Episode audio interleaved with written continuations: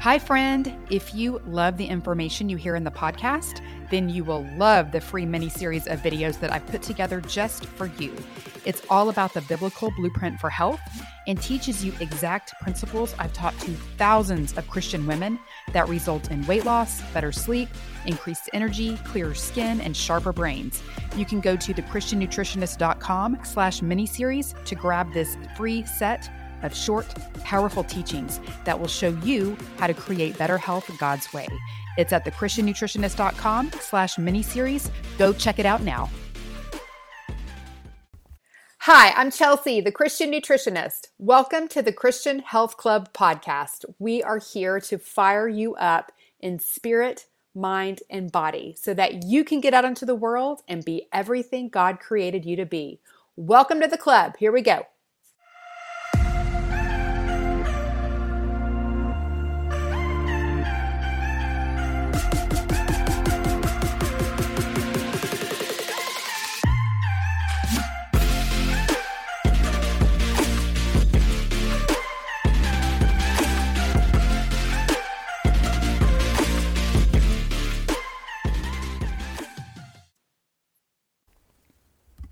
Hello, my friend. Welcome back to the club. How are you today? Happy Easter to you. He is risen. The Lord is risen indeed. What a glorious day. I can tell you that this came very close to our family and our hearts this week because my father in law passed away a few days ago, and nothing is more clear about what's important than at the end of one's life. And it's about the people that you love, and it's about Jesus. You know, knowing that we will all be reunited in heaven because of Jesus is everything at a time like this. It has brought us so much comfort this week. My husband, his mom, and his sisters were able to be with my father in law for the last few days of his life. My husband held his hand, read scripture over him, and just reassured him over and over that we would be okay, you know, here and that we would see him again in heaven. And it was shortly after that that he passed, and it was very peaceful. He actually died on my daughter's birthday. And while that was sad, I told her that, you know, he's now her special guardian angel and that we're celebrating her life and dad dad's new life in heaven. And she actually said that the same thing happened to one of her best friends, that the grandfather died on her birthday. And then one of my friends was commenting that something similar happened to her mother on her birthday. And I just, you know, I just don't think these things are coincidences. And that's because of my faith and my deep conviction of knowing that there is life beyond death because of Jesus. And truly, the glory of Easter Sunday has been such a light for us this week. And I'm just feeling feeling this Easter so profoundly in so many ways, so many different emotions, but mostly um, it is just pure gratitude. Um, pure gratitude. And so um, I'm thankful. Thank you all for your prayers. Um, I've gotten all kinds of lovely messages this week, and I'm just very grateful for you too. Well, today my plan was and is, and what we're going to talk about is how God made food. We talk about food all the time here. Have you ever really thought about how it's made? Did you ever consider the fact that God could have made us without the need for food? I mean, He could have designed us any way He wanted, and that could have been with bodies that run on air, but that is not what He did. Part of what makes us human is our need for food, real food that He made. And I think this is important to point out because there are powers that be in the world that try to make us more and more independent of God in many ways. But one of those ways is food. Uh, Bill Gates happens to come to mind with his push to get everyone to eat synthetic meat, which, you know, non coincidentally, he's a big investor in. Um, and it's kind of like, I don't know, these people are trying to be God, thinking they can fabricate food better than our Creator. But there is only one God, and He made us flesh and blood and with a need for sustenance from His creation to live. These earthly bodies need earthly grown food to be healthy. And there is responsibility, stewardship, and dependency on God and to God tied to that. We honor ourselves as God creation when we eat the foods He's given us to eat. And so, food makes us human and connects us to our Creator. And that, in and of itself, is so important. And the Bible tells us that we are made from the earth, right? Genesis 2 7 says, The Lord God formed a man from the dust of the ground and breathed into his nostrils the breath of life, and the man became a living being. So we are formed from the dust of the ground. But we are also made from the earth by the food that we eat. Because our bodies literally use the food we eat to make new cells, to make our body. Our bodies are mostly made of carbon, hydrogen, and oxygen, and some nitrogen. Those are the, the main elements, and those are all found in food. We're going to talk about that in a minute. But if you think about it, you know, the food that we eat making our cells, it becomes pretty important about your choices. Because if your cells are made of Mountain Dew and donuts and Doritos, that's going to be a problem. right? Where are the vitamins and minerals? Where are the essential amino acids? Where are the essential fatty acids? They are called essential for a reason. Where do they come from? They come from real food the way God made it. And if that's not what you're eating, your body's going to start breaking down. It is the most basic yet overlooked fact of our physiology. I really started to appreciate this the more I started connecting all of these dots in the way that our body is made in relation to creation, as I like to say. Um, you can be a nutritionist and never make these connections that we're talking about today, okay? And this is why it is so important and this is the love of what I what I do. It's my absolute favorite thing to study and to teach. As you know, a few years ago, I felt like God put this idea of the Genesis prescription on my heart. The idea that everything we need to know about good health is right there in the book of Genesis and the creation story. And I have been continually awed by how that simple framework has turned into a beautifully fleshed out and rich approach to understanding our body and our health. So much so that it has turned into eight very in depth modules of curriculum for our Christian Health Practitioner program in the School of Christian Health and Nutrition. That program's actually nine months, but the last month is teaching how to work with clients. The main eight modules sun, water, earth, food, breath, rest, movement, and fellowship reveal the absolute wonder and glory of our Creator. And you find all of that right there in the book of Genesis. And you can't help but be humbled and in awe when you understand the purpose, the intention, the intricacy, the benevolence of the way God knit the universe and our bodies together. We had one student describe it as academics meets worship. And that really feels true. You know, learning about all of this has made me feel closer to God, has made our students feel closer to God, and just be in awe and praise of Him, um, knowing all of this and putting all this together. So, today I want to give you a taste of that and the opportunity to be in awe and appreciation alongside of us about the way God made food and made our bodies. And so, the first thing to understand is that God made sun, water, and soil, the earth, before He made food because you need those things to make food. Order is very important here when we talk about the Genesis prescription and, and the way that our body is ordered.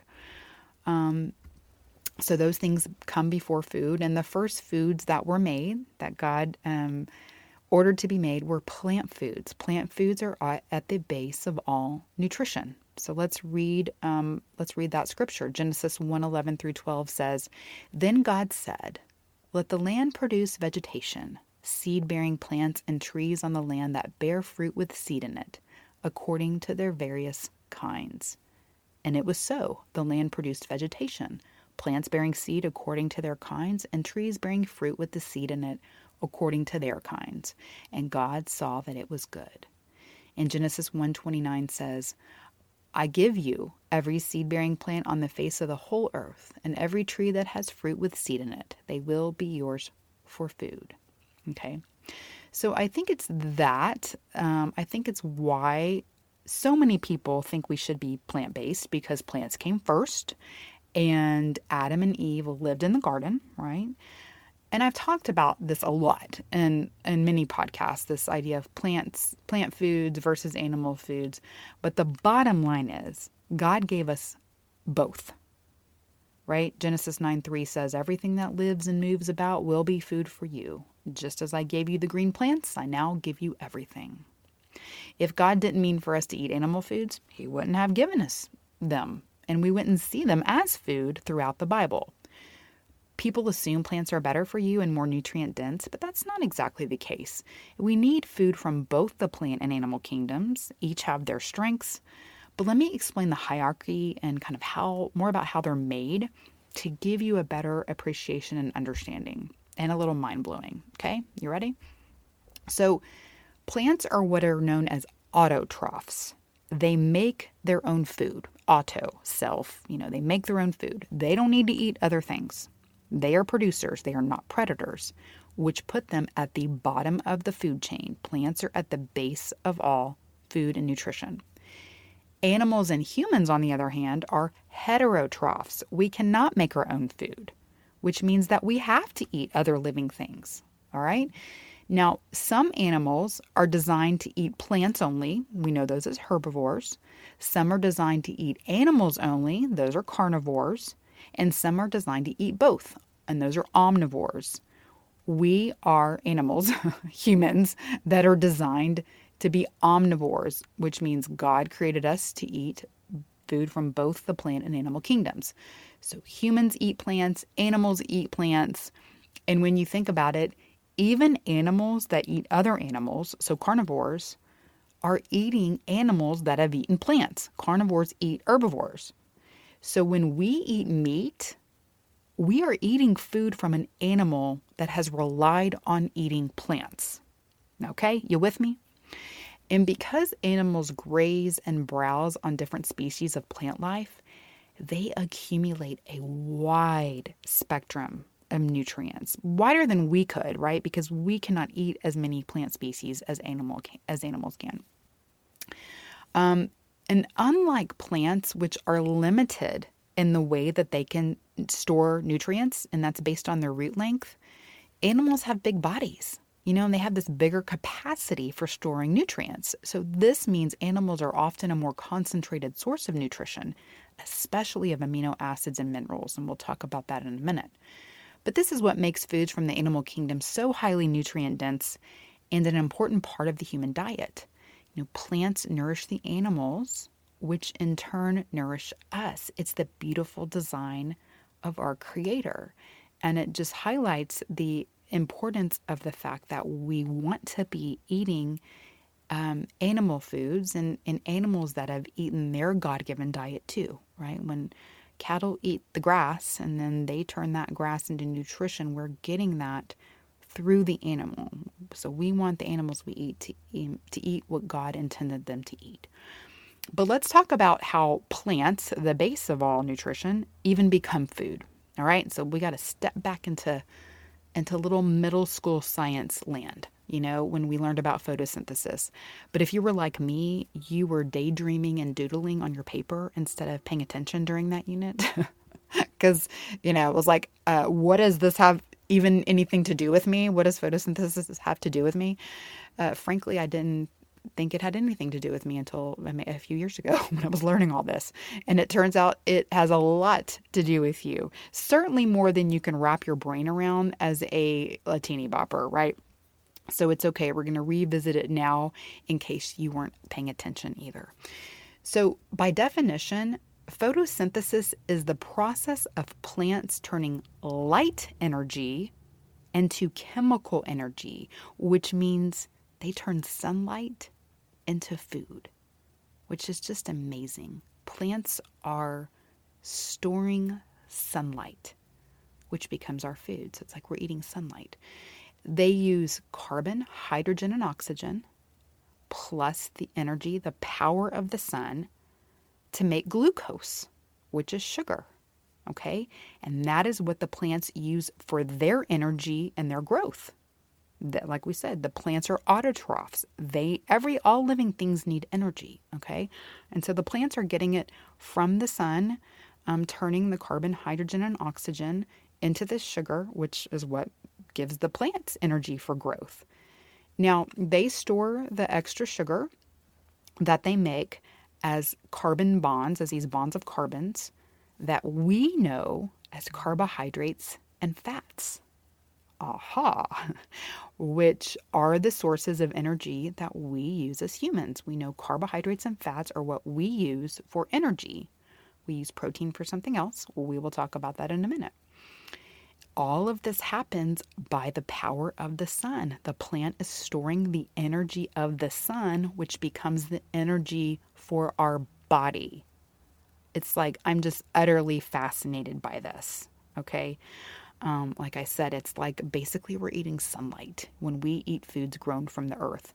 And I need you to hold on to that concept, to that idea, because we're going to come back to it and there's more to that. But I want to talk about the third macronutrient, protein, um, and where that comes from. Plants make protein by absorbing nitrogen from the soil okay they also absorb other really important minerals that we um, we need for our body that are critical for our body but the plants use the nitrogen that they get from the soil to build amino acids which create the protein you know amino acids are the protein that humans use to build body structure so the plant is using it to build their structure and it has that the protein within the plant and humans use protein, the amino acids from protein, to build our structure. You know, amino acids are known as the building blocks of the body. I like this quote from Dr. Ted Naiman, who says, in very simple terms, all of your carbohydrate and fat energy come from the sun, while all of your nitrogen and minerals for protein come from the earth. Okay, pretty cool. And as I mentioned earlier, plants are limited in their storage, you know, what they can store kind of based on their root length. And animals have this bigger capacity for storing nutrients. And so when we're looking at protein specifically, animals are a complete source of protein because they have the eight essential amino acids. These are we have there's a 20 there's 20 amino acids. 8 of them are essential. They're called essential because our body requires them and the only way we can get them is from eating them. Okay, and animal foods have all of those eight essential amino acids present, so they are considered a complete protein. Whereas plants are considered incomplete proteins because they do not have all of those eight essential amino acids. Now, you can combine plant foods to get all of those, those essential amino acids, but you end up eating a lot of carbohydrates to do it. And we know that carbohydrates turn to sugar in the body and also extra carbohydrates get stored as fat in the body. So we got to do a little cost benefit analysis here because you'd have to eat three cups of quinoa to get the same amount of protein or amino acids that you'd get in three ounces of steak. So we're talking over 600 calories versus 173 calories. And that is just way too much energy when you can get your amino acids so much more efficiently and at a lesser calorie or energy cost by eating the animal protein. So, those are our carbohydrates, fats, and proteins made of carbon, hydrogen, oxygen, and nitrogen, which are the four most abundant elements in the human body and account for more than 99% of the atoms inside of us. And where do we get those? We get those from God's creation. We are made of creation sun, water, air, and soil. So, I want to circle back to that concept of how the plant stores energy from the sun because this is a really cool thing. So we have to get nerdy again, okay? So just hang with me. During photosynthesis, the sun's rays, so those those sun rays are absorbed in the chlorophyll of the plant, okay? And specifically in the electrons. Now, remember, I've done a whole podcast on the electron diet and how important electrons are. And so the sunlight is absorbed in the electrons of the chlorophyll in the plant. Now, you got to understand that the rays of the sun, the spectrum of sunlight, is different there's all these kind of there's all of these different energy waves, okay, that come with the sunlight. And they they are different based on region, time of the year, season, all these things. In certain parts of the world, the sun is stronger and has more intense um, light energy than other parts of the world, like, say, the tropics, right? Where we know the sun is really strong, there's a lot of intense light, versus like the Arctic, right? And seasonally, so that's location, but seasonally, the sun's rays change too. You know, in summertime, the light is longer and more intense. And then we know in the wintertime, light is shorter and less intense. You know, you hear like you can't get as much vitamin D in the wintertime, you don't get much of that UVB because the light is different in the winter than it is in the summer. All right. And that is why um, more plants grow in these warmer months, in the late spring, summer, and early fall, right, than they do in the times of less sun, the late fall, the winter, or early spring, because there's just less sun intensity, right? And so, as we're talking here, since it takes the sun to convert all of this carbon, hydrogen, and oxygen into food in the plant, you need really strong sunlight to do that. And so that's why there's less plant life in these um, times of less sun. All right. Now, this is where it gets really neat. The plant stores these this sunlight, the sun energy, okay? It stores the sun's light waves, these photons of the sun, specific to the time and place they were grown. You know, so sun, so plants that are in the tropics are storing that really strong, intense UVB light inside of the plant. Okay? Um, essentially, the sun leaves a light code in the plant that connects it to place and season. All right. And so it's just, it's all about where the plant's grown, the time of the year, the intensity of the sunlight. And so the plant is storing that information. Sun, the sun is giving, gives information. Okay. During metabolism, which is basically the reverse process of photosynthesis, which is also so very cool when you understand it um, photosynthesis is is the making energy, right? It's making that energy using the sun, building up that um, that plant energy, the carbohydrates, the fats, and then the metabolism. The process of metabolism is breaking that down, breaking down the energy so that we can use it. So metabolism is metabolism is getting the energy out. Basically, it's getting the electrons out of the food that we eat to make energy to make the fuel that we call ATP that runs our body. It's running you right now, the way that you're listening, or maybe you're driving, you're walking. Our body uses energy to do all of those things, okay? So remember that, you know, that light code is stored in the electrons of the plant. And so as our body is extracting these electrons from the food that we eat during the metabolic process, it's receiving, it's reading information from that light that is stored in the plant. I know this sounds crazy, but there but it's true. And that plant, so that eh, that information that's coming out of the um, the energy from the sun is is informing our body and trying to help orient our body to time and place. It's giving our body information about where and when that food was grown based on the sun energy of of where and when it was grown. Okay? And so, why does this matter? You're like, okay, great. This is weird. And also, why does this matter? Well, it matters because this is where eating seasonally and locally comes into play. Because when that electron information from the food doesn't match the electron information that you're getting from the sun, it's confusing to your body. As I've explained in other podcasts, the sunlight you get through your eyes and your skin informs your body about time and place. This is circadian rhythm. Circadian rhythm is so critical to health. This sunlight is information to your body.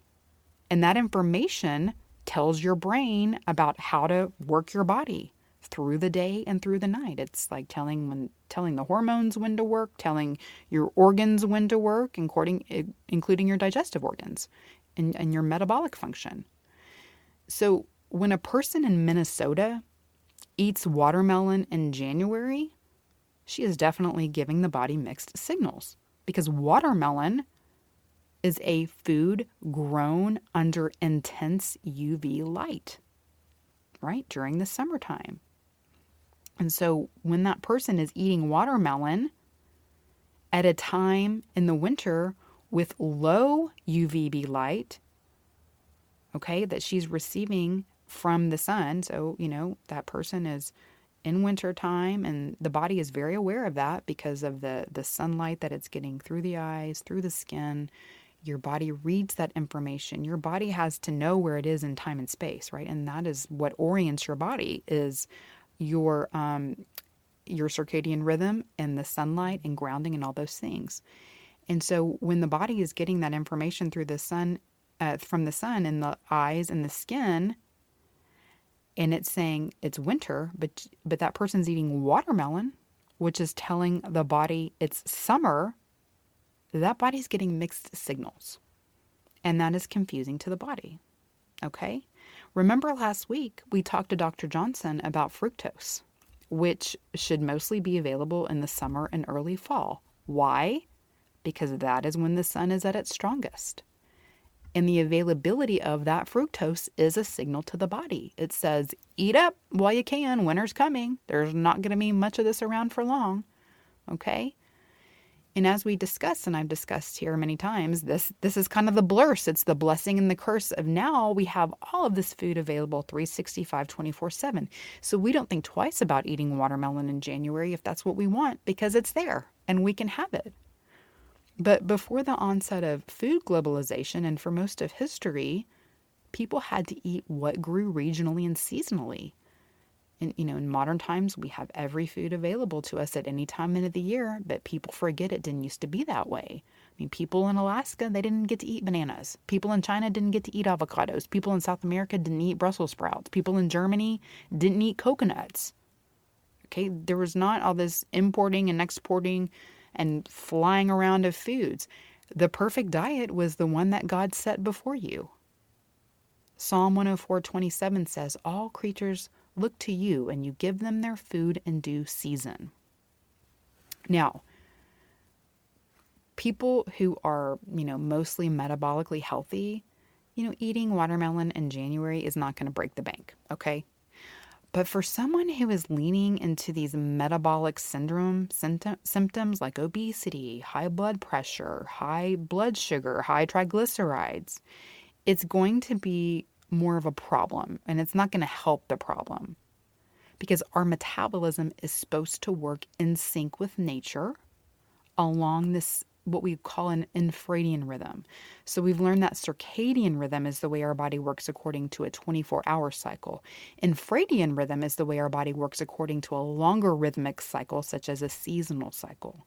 So we have seasonal infradian rhythms that impact our biology in the same way circadian rhythm does, especially when it comes to the metabolic process our metabolism is built to work alongside seasonal cycles. Some people call this a cir- circa annual rhythm, um, but there, there are real biological processes that occur or are supposed to occur based on these seasonal rhythms. Weaker UV sunlight, you know, in the fall and winter months, detected by our eyes and skin, signal our body to shift into more of a winter programming mode, which involves conserving energy, you know, holding on to a little more fat, slowing down the metabolic process, just like the bear we talked about last week. Like I said, no one has to say, hey, bear, winter's coming, you better eat the house down and slow your metabolism. And we can call it instinct. We can also call it the way God made the body work to relation and creation. Our bodies do not engage in such extreme shift as the bears do, but to think our bodies don't respond to the signals of our environment is one of the biggest missing pieces of our healthcare. And this is why we teach this in the School of Christian Health and Nutrition. Because these inputs from our environment are so important. And food is one of these inputs. You know, plant foods, we talk about how important it is for our body to receive the sun. Plant foods are another vehicle for delivering sunlight, which offer us energy in the form of sugar and fat. Um, but what really what our body is after is are these electrons. Okay, like I said in that electron diet podcast, our bodies are meant to be in a net negative charge, meaning we need more electrons than protons. And we can get those by getting in the sun, uh, by grounding, by producing our metabolic water, our EZ water, and by eating real food the way God made it. Okay? It is also important to note that on a circadian level, food which is the, our 24 hour cycle, food informs our body about the time of day. We are meant to eat during the daylight hours. I like to say we're supposed to eat with the sun and the Son.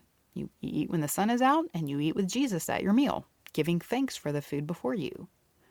And one of the main reasons it's so important to get morning sunlight into your eye is that it tells your brain, okay, what time of the day it is.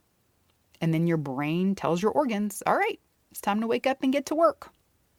This includes your digestive organs and your your daytime gut bacteria because yes, we have gut bugs that are supposed to work in the day and bugs that are supposed to work at night. And this is one of those missing pieces for people with digestive issues. Sunlight in the morning and food during the daylight hours. We've got to get our bodies right realigned, resynced up with circadian rhythm. So our body has this sense of order about it and knows when everything is supposed to be working at the right time. Okay? This, you know, helps our digestive system get working right when we are aligned with our circadian rhythm. Also, our metabolism. For people who are more metabolically challenged, it is better to have an earlier feeding window meaning breaking that overnight fast earlier in the days, maybe sometime in the morning or late morning, rather than waiting till lunchtime, because it helps reinforce that circadian rhythm. Okay, food is one of the inputs of circadian rhythm. The three main inputs are sun, sleep, and food. So, food is also telling our body about what time of the day that it is. And it helps regulate um, not only just our digestive function, gut function, but also helps regulate our metabolic hormones like leptin and ghrelin, you know, which are hunger signaling hormones. We'll do another podcast on that sometime soon, some of these hormones at play. But for today, I just wanted to give you a greater sense of an appreciation for how God made food, how He designed it to work in our body. And it's just it's so amazing to me, and maybe I'm a big nerd, but it makes me feel closer to God to understand this. You know, what a magnificent creator we have. What an amazing savior we have. Food connects us to our creator in such a bigger way than I think any of us realize, have thought about, or taught. I mean, I can't say sitting back there in middle school science class if they would have made more of a connection to, you know, how this meant, how this related to my body and my metabolism. I don't think I would have appreciated it at that point, but I sure do now. And it's so much bigger. I always say, I mean, we have such this little, little view into food, and we look at it as, um, you know, making us fat or skinny, or um, this is good, this is bad. We look at it as calories and um, just macronutrient ratios. And there's just so, such a bigger picture of the way that we need to look at it and to appreciate it and to utilize it. And to know that food connects us to our Creator. And so I hope today's podcast makes you look at food in a new way, at your body as a part of creation in a new way, and at your Creator in a new way. Thank you so much for listening. I hope you have a healthy and blessed week, and I will talk to you soon.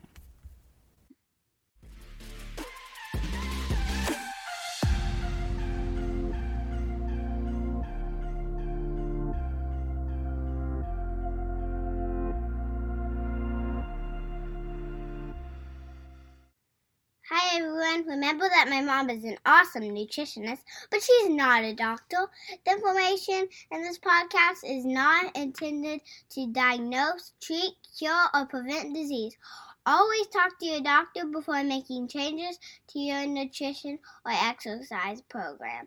Thanks for listening. Have a healthy and blessed week.